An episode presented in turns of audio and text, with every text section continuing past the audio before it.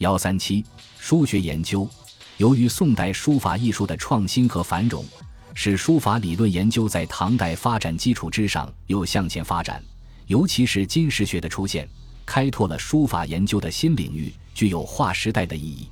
北宋对书法创作经验的总结是很重视的，像北宋书法四大家的苏轼、黄庭坚都有精辟的论述，散见于他们的提拔中，没有形成专书。但这些见解对书法的变革创新起到了很好的推动作用。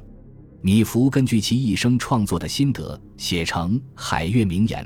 谈了许多诸如如何运笔、布局、临摹等方面的问题，有许多独到的见解。其《书史》专门考定历代书法珍品，是研究鉴定宋以前书法名迹的重要参考资料。北宋形成体系的书学论著应首推朱常文的《墨池编》，此书是专门研究书法渊源的，内容丰富，分成自学、笔法、杂艺、品藻、赞述、宝藏、碑刻，其用八大类，每一类都旁征博引，并附有自己的评论、考核得失。对书家生平和作品的专门研究，《宣和书谱》是最有成就的，也可以说是北宋书评的集大成者。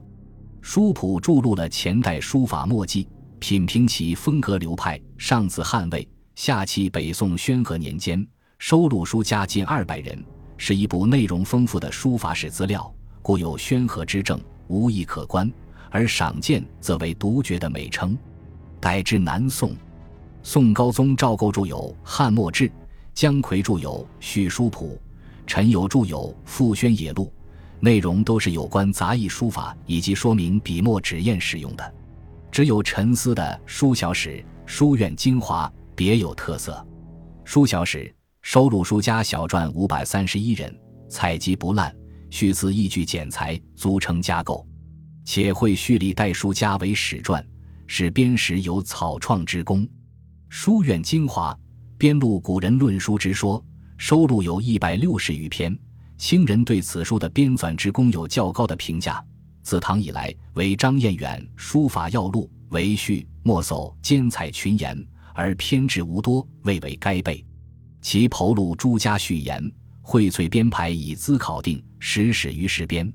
宋代书学研究虽有上述几部开创性的论著，但总的来说并无多大突破，倒是与书法关系甚密的金石学的兴起，为宋代书家研究古代金铭文石刻提供了新的天地，这是宋代文化史上的一件大事，对书学研究也具有划时代的意义。鉴于前文已有数集，故此不再赘述。